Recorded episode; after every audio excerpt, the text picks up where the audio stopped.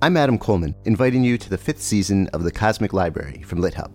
This season, we go on our tiniest reading adventure yet into short stories in the US. But this too turns out to be almost all encompassing. I think short stories are essentially brief encounters with felt life. That's Oxford literary scholar Andrew Kahn, who gives us a deep history of the short story. And we hear from the New Yorker's Deborah Treisman, who explains her work as an editor of short fiction. You know, if you are melding with another person, you don't turn that person into you, but you get to know the ins and outs of that person. So, and it's it's sort of like that. I always feel involved with the stories.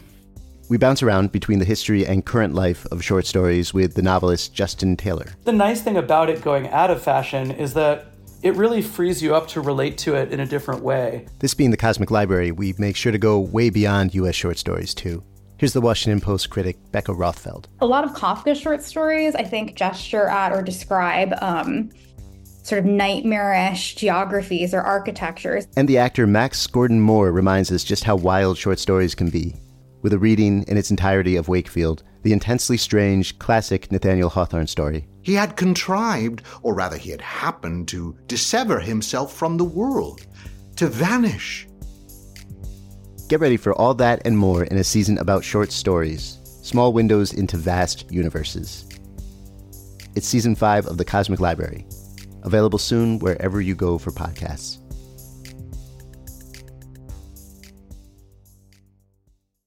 Welcome to the Literary Life. I'm Mitchell Kaplan, and my guest today is um, someone that I've been looking forward to talking to and having on my podcast for a long, long time, and that's Min Jin Lee.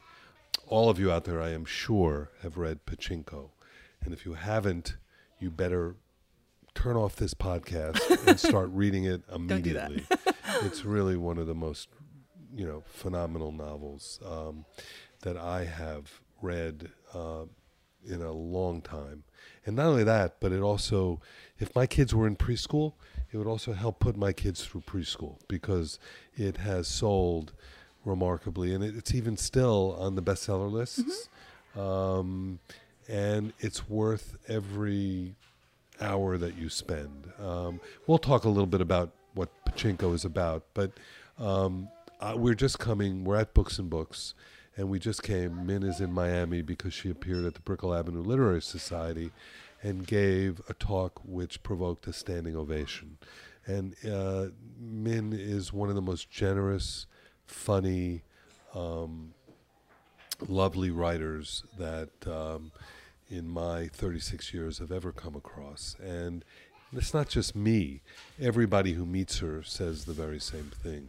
So, Min, welcome to the literary life. Mitchell, thank you for having me on the literary life, a life I want, and it's a so, life you have. Well, it's amazing to have it because I never thought I would, but it's really cool to be in Miami right now, especially because I'm not in Boston or New York where it's freezing, and I just came from Seoul, which was even colder than Boston and New York. So I keep thinking this can't be real, this weather.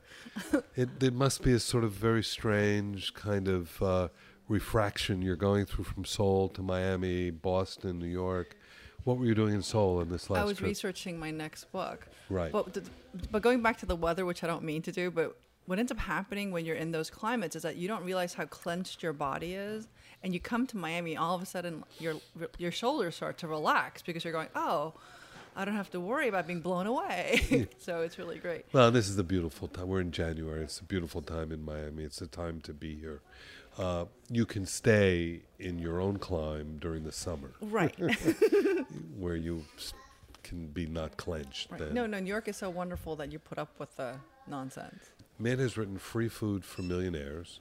She's written Pachinko, and you just heard her say she's doing research on her third novel, and you see these three as a trilogy. That's right. Talk about that a little bit. So, I've always wanted to write a trilogy about the diaspora the experience of people being ejected, expelled, and leaving a nation because you have historical persecution. So the first book is Free for Millionaires, which is about Koreans in America. What happened when the Koreans ended up in America and what it means to end up in New York, which is very different than ending up in Los Angeles because it's kind of a newer place for Koreans to be. And it's about my critique of the inhumanity of capitalism So I wanted to talk about class and money and race and what it means to think that you have all these dreams and then you start to understand the underpinnings of Wall Street. So that's Food for Millionaires. And what it means to have all these class wishes and consumerist wishes. So pachinko is Koreans in Japan, and I wanted to understand identity and what that means to try to live with dignity as a people when there's structural racism, which doesn't allow you to become a citizen, and what that means for generations, and even today when Koreans are really treated as second class citizens in many ways, especially socially. That was what was so revelatory for me when I read Pachinko. It's not something readily known, I don't think, among the general population. I, we hear a lot about the Japanese and the Chinese being at odds with one another, but do, I didn't really understand or know of that history of the Japanese occupation in Korea, particularly. Well, it's not taught anywhere. No one talks about it.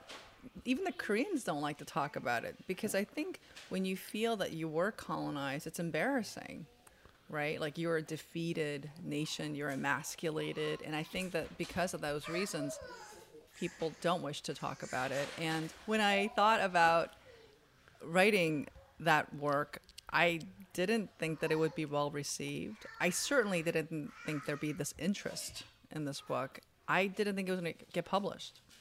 Did you think when you wrote Free Food for Millionaires, did you think of a trilogy at that point, or was it after you wrote Free Food for Millionaires that you thought, well, this fits one one volume, and then I can do go another direction? Was it a trilogy oh. thought out in advance?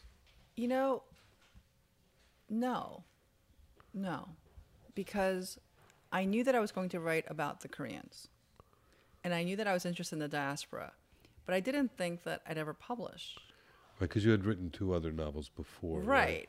I didn't think my first book would get published. So what ended up happening was that I just figured I'll write my first book. The one that ended up being becoming published, Free Food for Millionaires, was my third manuscript. And when that got published, I just felt so grateful. I didn't think I'd be allowed to even conceive of a trilogy. Because in a way, you have to give yourself permission to think that you could have that space Right. In, in the world of to have a literary life. I didn't think I could have that. I didn't think I could ever be a writer. Talk. eh, Well, we'll skip around. Talk about that because you were in. You were a lawyer. Yeah. Basically, and I you, am a lawyer, yeah. And you and and we'll talk about the third book, but it probably has to do. The reason why you became a lawyer may have to do with something having to do with the third book. I mean, education, as we talked about earlier, is so important to Koreans, particularly uh, particularly Koreans in the diaspora. Right. And so the idea of becoming a writer was probably not something your parents took very enthusiastically when you. No, they were not that. enthusiastic about it, but also I couldn't really be enthusiastic about it. It takes courage to say you want to be an artist. It's the most unstable life. And even just last year when my husband lost his job for 9 months, the whole time I kept on thinking I made a big mistake. Like everybody was right. And actually everybody is right. Being a writer is really unstable. There's it's really difficult financially and also in America, especially America when we don't have health insurance that's available unless you're attached to a job that provides it. You're in big trouble. Right. So I often caution young people who want to be writers because I want them to be careful about taking care of their overhead. Like Grace Paley, what a genius. She said you should have, if you want to be a writer, you should have a low overhead. She's right. and she had a very low overhead, right? right. you know, she's basically like almost a communist. And I'm like, yeah, you kind of makes sense. Well, so you went to college, not. I guess a socialist, I'm sorry. You didn't. You didn't become an MFA. You did not. Get I don't have an MFA. Or any of that. I majored in history. It Were you- sounded like were- a very solid. Were you major. writing in college, or I, was mean- writing and publishing in college, but I was writing mostly nonfiction.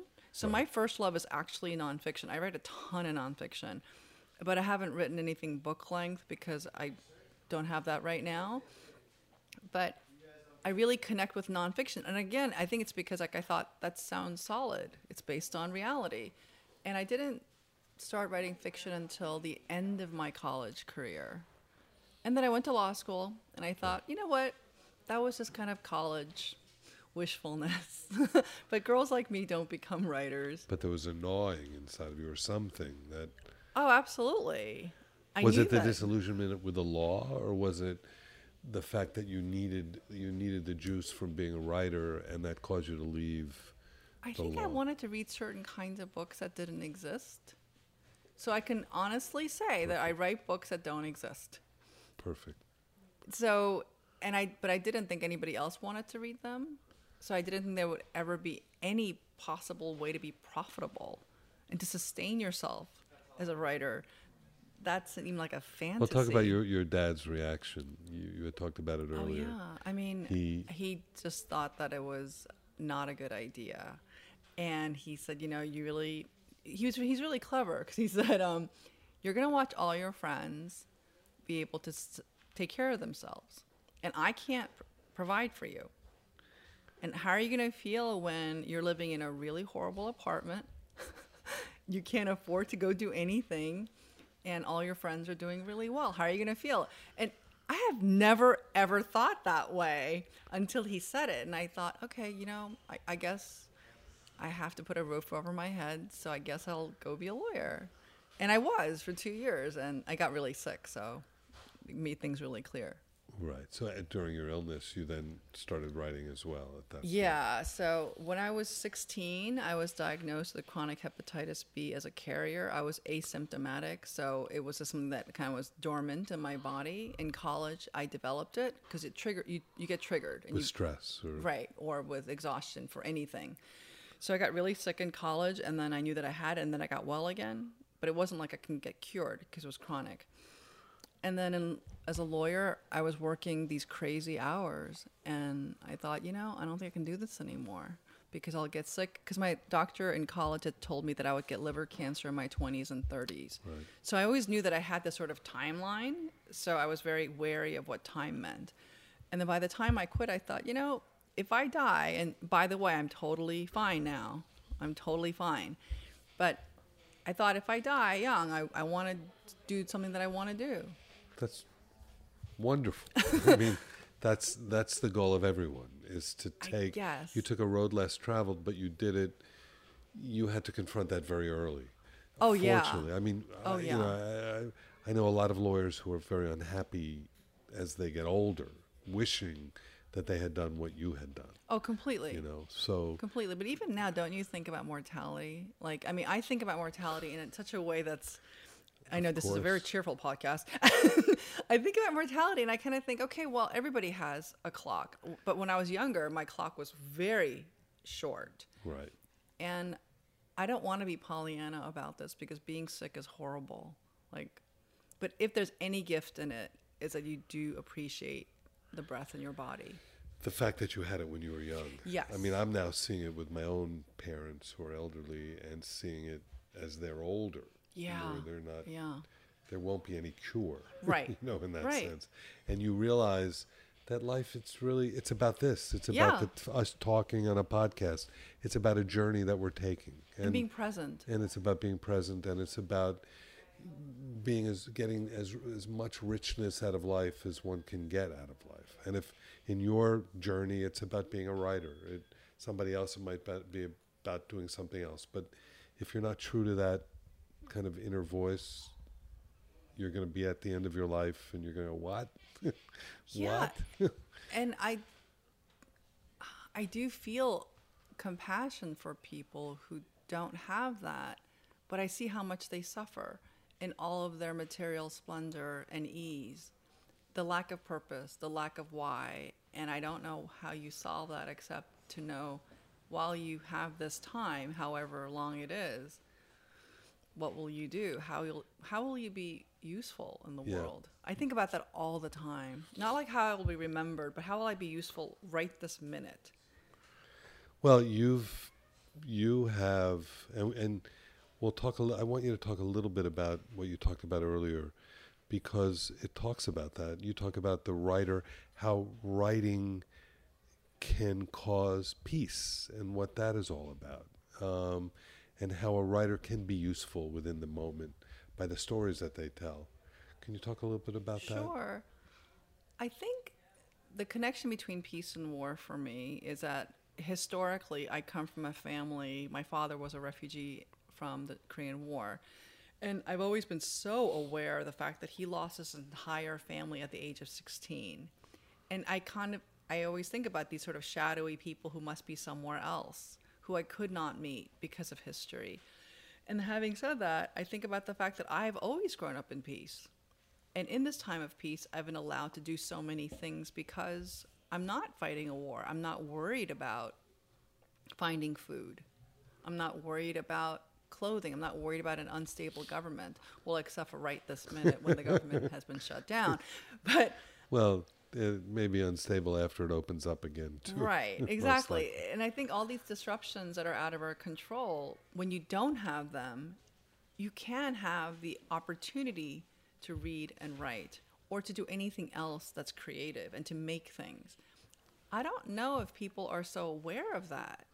And that's unfortunate. Again, when you have historical tragedy visit your life, touch it in any way, even as the next generation. What does that mean when you don't have that historical tragedy and what a gift it is and what are we supposed to do? I feel a lot of responsibility. Hence, writing about the diaspora, writing about and, and making people sensitive to that, particularly in our period that we're living through right now. Uh, I know that you share this with me that one of the most horrific things right now is the fact that, um, you know, that people's stories of immigration were made up of, of immigrants. You, you probably, you know, at the at the event we had, people were telling their stories to you Yeah. about their own immigration and, you know, their own sense of, of being other in some sense or another.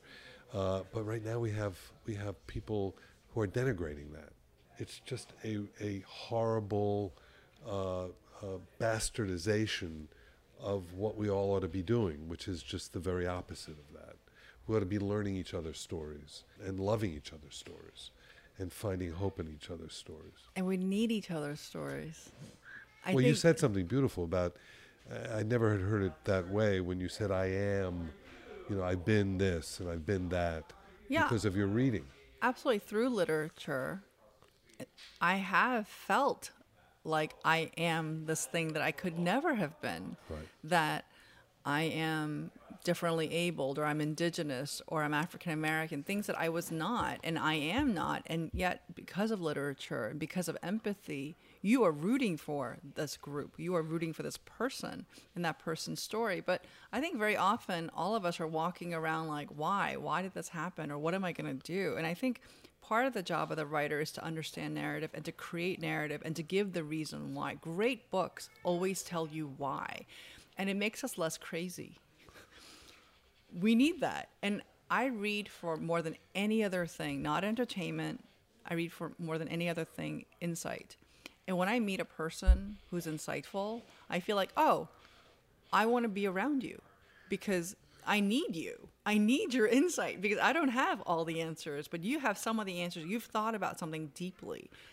And to have the time and the the time is such a luxury to really think deeply about life and to have insight. And if you're even fortunate enough to write it down in a book, I'm like, thank you. Thank you so what, much. Also, what you do, which is not an easy thing to do, is that you are so in tune with your voice Mm. that what you're saying through your work is so clearly, um, it's so clearly spoken. Oh, thank you you. know, I mean, you write with such a clarity that, you know, that um, that escapes so many other writers. And the irony of that is the story you told about how you didn't talk for the first part of your life, which is really interesting. I mean, the only other person I've heard speak about that was um, oh, Maya Angelou. Maya Angelou. Yeah. She's the only one that I've ever heard talk. Uh, Maya Angelou is the only one I've ever heard talk about not speaking for a good part of her life.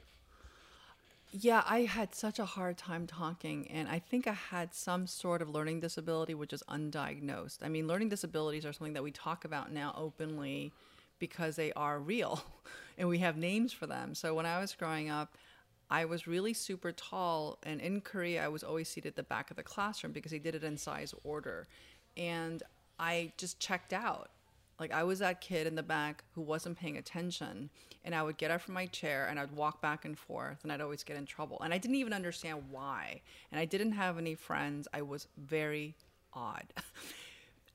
I- don't know what you call that. Maybe you might call it ADHD, but it doesn't make that much sense because I was able to concentrate on other things. So that was Korea. And then I came to the US, and my sisters and I, none of us spoke English, but both my sisters, my older and my younger one, were able to be placed in special progress, which was considered the smart class in, in Queens. And I kind of languished in what was considered the dumb class for several years. And I remember hearing my parents talk about how I was slow. Like, there was something wrong with me, and I was kind of slow. And I remember thinking, well, I'm sure they're right. My parents are never wrong. but I remember thinking, I better work really hard because I'm slow And and silent. boy, were they wrong. well, thank you. So, but so is it literally that you were quiet, or you would just I would talk in my family, right, but with other kids, I, I couldn't understand social dynamics. right? So when you had several girls talking, I didn't know how to step up to that group and enter the conversation. And I think if I didn't read a lot of fiction in which I read basically patterns, I mean, fiction is basically patterns and structure, and they explain social dynamics. So if you're having an organizational behavior issue, fiction is actually a great model and a great case study. And I guess what I ended up doing is I just inhaled enough patterns that I started to understand why people did things. So maybe I have Asperger's. I don't really know. but fiction really saved me. Well, let's go back to when you talked about uh, the fact that you read for, you know, deep dives into what people know. Yeah, I want learning wisdom. about and wisdom. So, who are you reading? What now? That give not, you, know, just who who are the go-to people that you go to for that kind of wisdom? Oh, George Eliot. I mean, she's the best. She's the smartest writer I can think of in terms of the English novel. I can't think of anybody smarter. Tolstoy, another one. Great insight, compassion. Who else is really just right up there in terms of that level? Balzac? well, his stories. I mean, you can't you can't touch cousin Bette in terms of understanding how women think. And this is a man, but boy, did he understand women and what an ugly woman feels like. Cousin Bette is a great story in that. I, when you think when I think about the publishing industry, the book that always makes me understand it is Lost Illusions by Balzac. It doesn't have a happy ending, but it does explain what patronage system is. Like I remember reading it thinking, "Oh my goodness, this is really horrible." And then now that I'm really up close and personal and I kind of understand how the sausage is made, I'm thinking, "Oh, this is why it's such a hard thing for people to break into." Because it's it's actually harder to be a successful writer than I think it is to be. Well, how weird was it for you to do um, the first novel, which was critically acclaimed, Mm-hmm. but it probably it clearly did not have the sales of Pachinko. No, and then no. Pachinko ca- comes out, and uh, the hardcover might not have done exactly what they had hoped for it to do. No, it's considered disappointing. But then it caught on like then it caught on like wildfire. Yeah. So what what emotion was that? I mean, how did you? And, it's relatively fresh, right? Because Yeah. it's just a couple years now. no, it's happening right happened. this minute. Right. it, it just hit the bestseller list again this week after being off for a few weeks. And I remember when it happened, I just, you just feel grateful. You're just like, oh, this doesn't happen to other really good books. It happened to yours. You're just so freaking lucky. And you walk around, and I think that in a way it's good to think of it that way because if you felt entitled to it, you'd be kind of crazy and stupid because you can't always connect the quality of a book with its commercial success. I mean, you would know that better than anybody. It's, it's Right? The, it's the basic axiom of publishing and bookselling. Right. We're all like we're all a bunch of smart people in a room scratching our heads going, "How? Know, why did this happen? How?" So and then you can meet people who are just like incredibly good at networking and then you read their book and you're going, "No." Yeah. So that's There- the other there- thing. I always tell everybody it's an art. It's not a science. Right. There's no way to go from point A to point B. And it's also to make a book timing. work. It's timing, and ultimately, ultimately, ultimately, ultimately, it's about getting the book into the right person's hand. Right. So that person will read it and tell somebody else about it. And it literally is this weird book by book by book kind of thing. Because we in the publishing industry don't have enough money to run a Super Bowl commercial about a book Right. necessarily. And unless you're a brand named author who's, you know, it's it's there are different kind, you know, unless it's completely commercial and it's completely just sort of escapist and they're just doing it for that. Um, it's really hard. you And know? even then, and even then and it even doesn't then. work. The best laid plans. How many Right. We've read stories about someone getting a gigantic advance and the book just falls flat. Right. But so, but there needs to be something in the book. And with Pachinko, I think from readers that I know and and you you know the amount of book clubs that are reading it and all of that, it is so meaty and there's so much to to really talk about, discuss, think about.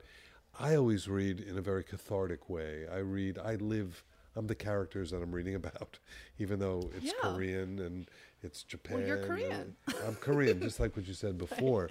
But at the same time, their struggles and problems become mine. So working them out at the end of, you know, at the end of a really great novel, I feel a sense of release of some sort. well, that's what Aristotle said. Aristotle and Poetics. That's- Aristotle and me. you know? Aristotle and you. He was like, "What'll Mitchell say?" no, I mean the whole point of poetics is that the way a tragedy works is that if the audience feels a sense of catharsis, course, of course. then you will have succeeded in telling the story because the audience has this feeling and it must come out. Yeah. And that's why we suffer is because these emotions are held back and we don't even know how to put names on them. And I think that uh, whether or not the reader feels a sense of catharsis, and then if they learn something, It's even better. that's incredible. And so I, th- I think with Pachinko, it, it was that. It was word of mouth, and it was booksellers getting behind it, and it, it just was this beautiful, uh, you know, this happy accident in some kind of Oh, I'm so grateful. way. But I do think the bookseller piece to it can't be in any way diminished because for a book like mine, with a foreign title, a foreign name, and an abstract cover, that's three doors that a reader has to enter. Someone needs to translate, and that was the bookseller. I know that my career was entirely made, and everybody agrees it was independent booksellers because people actually read it and explained it. I mean, this ti- cover is more obvious, but still, if someone didn't take the time to read it and share it, it's not going to happen. no, I mean, you can spend the Super Bowl commercial. I don't and think. it won't happen. Well, it won't have the tail Right. because Ta- so so talk about talk a little bit about the third one, the tril- Ah. the third in the trilogy. American Hagwon and Hagwon, H A G W O N, Hagwon, is the Korean word for a for profit tutoring company. So imagine, let's say, Kumon or Right. Stanley Kaplan or Princeton Review. Like those are those would be considered Hagwons because you send your kid to learn something. Koreans start in South Korea start their children. 85% of children under the age of 4 start going to Hagwons. That's before kindergarten. That's remarkable. I mean, that's Yeah. astonishing. So you will not meet a child from Korea who does not go And these are private, so these they're- private, so, so they have to be paid for. They have to be paid for. So immediately, Money has to be found. immediately cross causes a class distinction. If you, But even if you're although the so many, person- you're going to hawk whatever you can Yes, hawk in order. You're going to to sell blood. Wow. You will do whatever you need to do to send your kid because you cannot have your kid fall behind. So you're you could be this kind of ajima, this woman who works and sells some sort of snack on the street, a street vendor. She will have to find two to three hundred dollars a month to send her kid to a hagwon to learn English. Let's say I visited these places last week when I was in Korea, Right. and that place will this tutoring company, the hagwon, will pick up your child after school and your kid will learn English twice a week and you're paying for this privately because you don't want your kid to fall behind. Is it duplicated outside of Korea, where there are Korean communities? Yes. So in America, in Australia, in the Philippines, in England, in Germany, wherever you have Koreans, you have Hagwons. Not Now, once you have the diaspora aspect of it, not every Korean in Germany or Australia will send their kid to Hagwons. In LA, for example, in certain parts of LA, all the Korean kids go to Hagwons. Do they? Mm-hmm. Wow. Even today, because So I you- visited them. So I your so them. your research now, as you did with Pachinko, you did an amazing amount of research. Oh, I read thank that the, I think I read somewhere that the idea for this was back in like 1990. Yeah, some- 1989. in 1989, it was another novel, and then Right. Mm-hmm. it became this. So your research now is pretty is a pretty deep dive. And do you have the structure of the story yet, or you Oh, I just do. you Yeah. do? So you know Yeah. where you're going to hang all of this. Yeah, and so because so I have music in this book Wow. because there's, there's a lot of failed musicians who open up a tutoring center. So tutoring centers are really interesting because you have really smart people who want to make more money than to work in a public school or a private school, and you will. When you work for a pri- for-profit tutoring company, and if you're very good, you can make multi-million dollars. So it's like the best teachers are in those places. Exactly, the irony of it. Yeah, but really. so ironic. they have really good degrees, but they don't all end up there because that was their goal in life. Usually, their goal in life was to be an opera singer. It was to be a poet So you're focusing on the school itself, The school and families, and the that were- tutors and is it all taking place around All the, over the world? world. All over the world. all over the Wow. world. Because this is where I come clean on the tri- on the trilogy and say, So what does it mean to be Korean Right. all over the world? In the diaspora, how does it affect us? Because diaspora is such an interesting concept because sometimes people literally have to leave their country because of war, right? and there are how many people now that uh, that are being reported by the UN? 68.5 million people who who, are are just displaced around the world, right? So sometimes you have to leave because you have a dictator and they're trying to chemically spray your people, Right. right? Or burn down your government, like the Rohingya Muslims, or burn down your houses. Just you just have to leave now. This is happening in former Burma. So you have that situation, or you can just say, you know what, this is the pits. There's a lot of gangs in my country. I'm gonna get out because I have a son, and they're trying to target him. And- so then you leave the Honduras, right? And you, who, who would blame you for doing this? Well, there are people who blame them. Oh, yes, and of that's course. the that's the sadness and the horror that we're going through right now. Absolutely. So what I'm trying to figure out is when you have to leave or when you do leave, why? Why do you leave? And then once you get there, how much do you change? And how much do you change other people? Because that's the thing that people don't often talk about is that there's an effect of immigration on people who are there, on the natives. I, you know, I, I'm I, I don't mean to keep referring to myself, but I li- we live in a city made filled with immigrants here in Oh, in, yeah. in, in Miami, and I was an elementary school kid living in a little Jewish shtetl called Miami Beach. Right. when all of a sudden there was an influx of Cubans who were fleeing Castro. Completely changed my life and the life of everybody living in this little shtetl, and then more so changing the life in the entire county and the entire city. Right. I think for the very best because it made Miami a much more interesting place than what it would have been if it were just a sleepy southern town at that point. So you're right. I mean, I see exactly what you're saying in terms of and I love that. I love Yeah. the chemistry of it. I love how we change something. And I'm, I'm trying to understand the good parts as well as the bad parts. But one of the things that's also happening is around the world, there's changes, like right now with technology. So, all around the world, we have these great disruptions of e- the economy and industry. And what's happening is we are all afraid. And all this fear is making us behave in ungracious ways. Well put. I think that you know we're also seeing. I think we're in the biggest period of change in my life that I can remember geopolitically. Mm-hmm. Yes. I mean, you're just seeing a shift going on, and and I think a lot of it has to do with displacement, and and the displacement is a lot of our making. to- Yeah. To, a large extent. Um, there's been recently so much interesting literature written and novels written about you know f- the sense of displacement. The one that comes right to mind for me, which I really loved, was Exit West. Sure, Did you read Mohsin that? Hamid, he's amazing. Yeah, it was a really fabulous book, and he talks about people being on the road. It's, but what he does is he uses that great Doors. The, yeah, the doors. So Yeah. you don't actually have to be on the road with them. Right. You end up seeing where they are, which is really very, very interesting. That's a great allegory. Yeah. I just think that this conversation that we're having is the it shows the power of literature just in and of itself. The fact that we're able to talk about these issues and these things.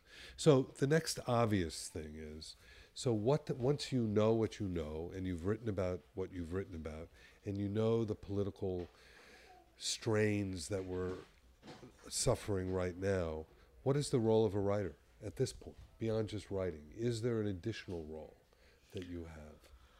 I try to speak about things that matter to me, even though I'm afraid. I think that the reason why I didn't talk very much when I was growing up is because I was afraid. And I was afraid of censure, I was afraid of sounding foolish. And I think I still have all these fears. It isn't like I'm that much older and better. I just had more classes on learning how to talk to people, and I've certainly read more information. And I do feel a little more confident that I will be able to convey my idea. That said, I still feel afraid of people being angry with me. That said, whatever platform I'm given, I really do try to persuade people to have greater compassion for those who have no representation. And only because I feel very connected with those people. I come from those people.